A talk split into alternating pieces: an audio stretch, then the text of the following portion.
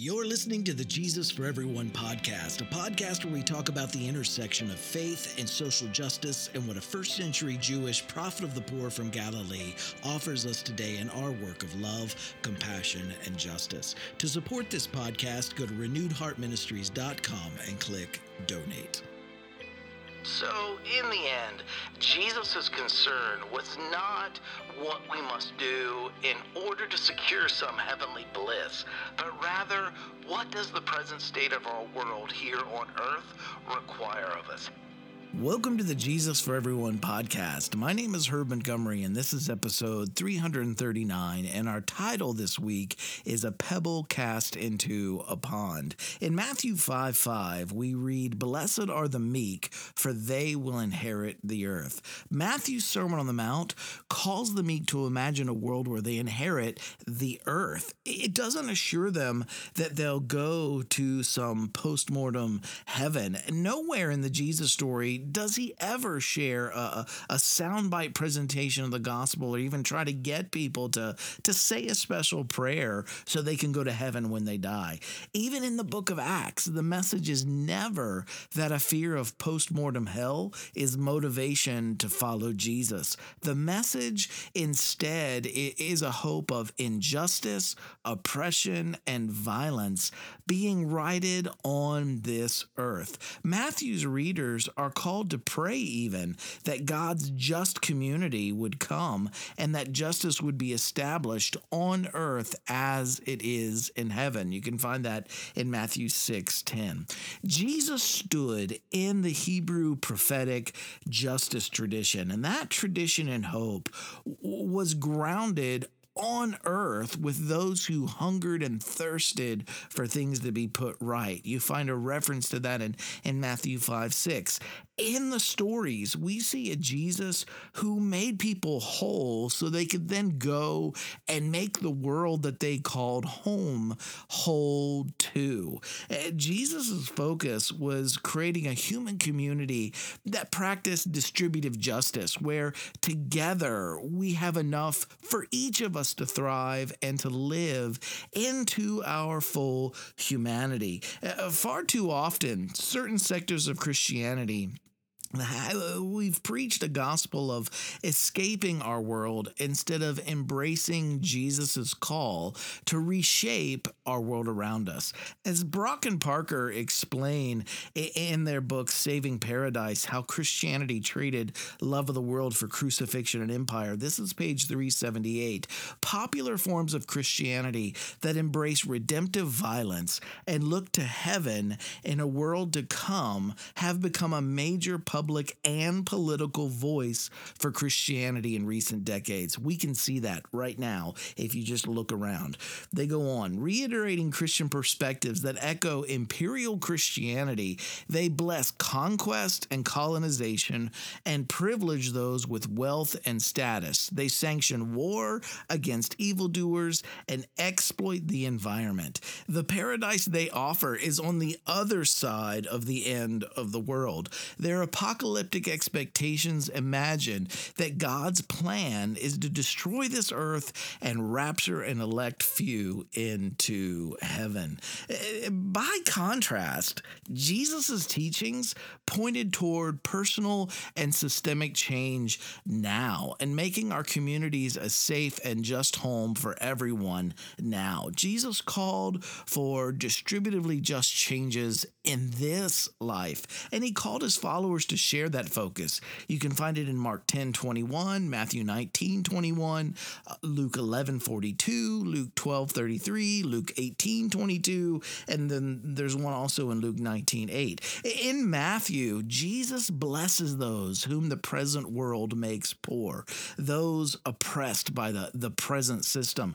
God's just society on earth is especially for them. And those hungering because of how this world is structured entered, they would be filled and satisfied. Those the present system causes to mourn or to grieve or to weep would break out in joy and laughter uh, for the world being put right. And those who would join him in standing up against injustice, who, who would choose to be hated by those benefiting from the present arrangement, who would choose being excluded or even lied about and insulted by the privileged for speaking out, they would be called blessed. We find this whole lineage or iteration in, in Matthew 5, 3 through 12. And those benefiting from the current world at others' expense would find Jesus's changes, remember, harder to embrace. We find this warning in Luke 6, 24 through 26. Those who were well fed in the present world would see Jesus's teachings instead as a threat, not a blessing. Today, not much about social injustice has changed from the injustices at work when the Jesus story was written. Today, we're still called not to be passive in regards to injustice, oppression, and the violence we see around us. In the words of Jon Sobrino in his book Christ the Liberator, A View from the Victims, page 88, he says, The cross, for its part, tells of God's affinity with victims. And we're called to this affinity as Jesus followers too.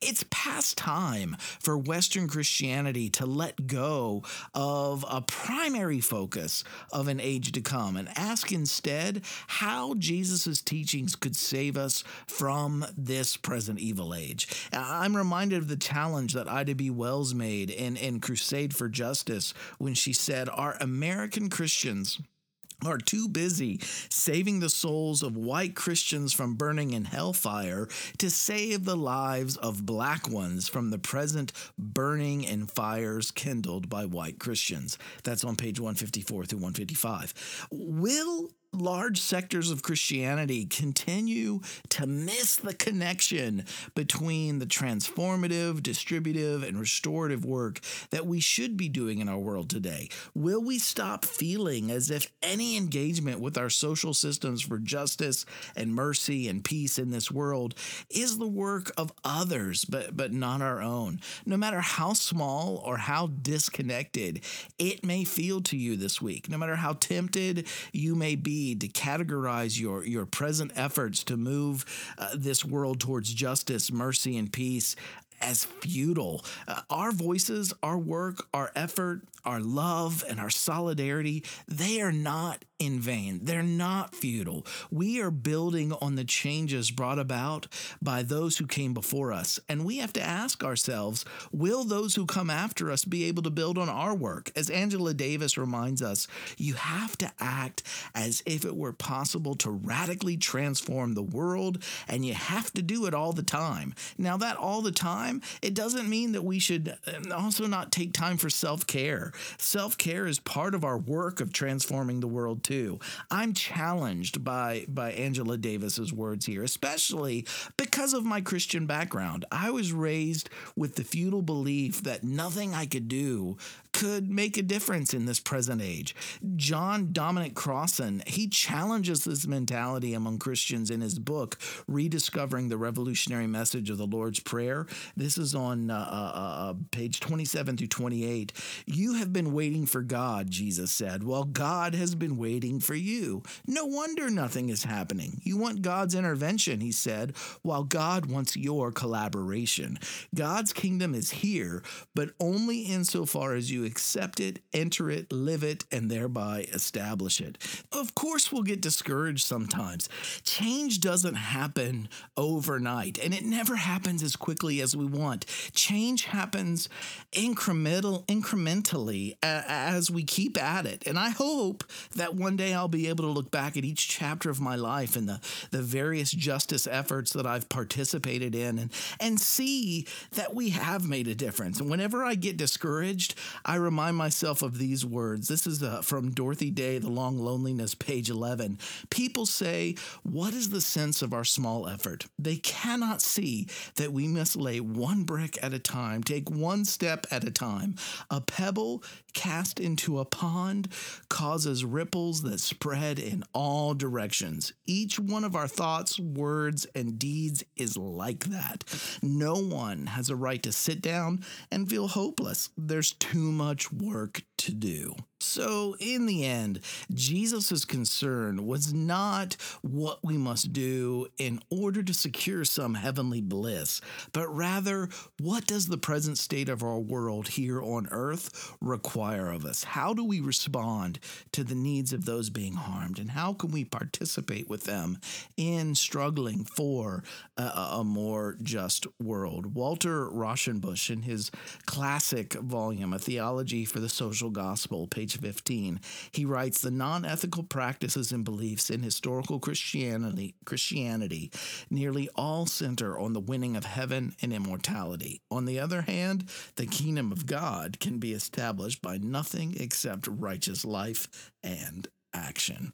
Uh, may our focus this week be that of Matthew's Jesus, inheriting the earth and an earth that's worth inheriting. Each day, with the, the choices that we make, we are shaping the kind of earth that we want to be a part of. May we be able to look back on, on each of our journeys and see an earth made more just than it would have been without us and without our efforts. Each of us, as Dorothy Day said, are pebbles cast into a pond.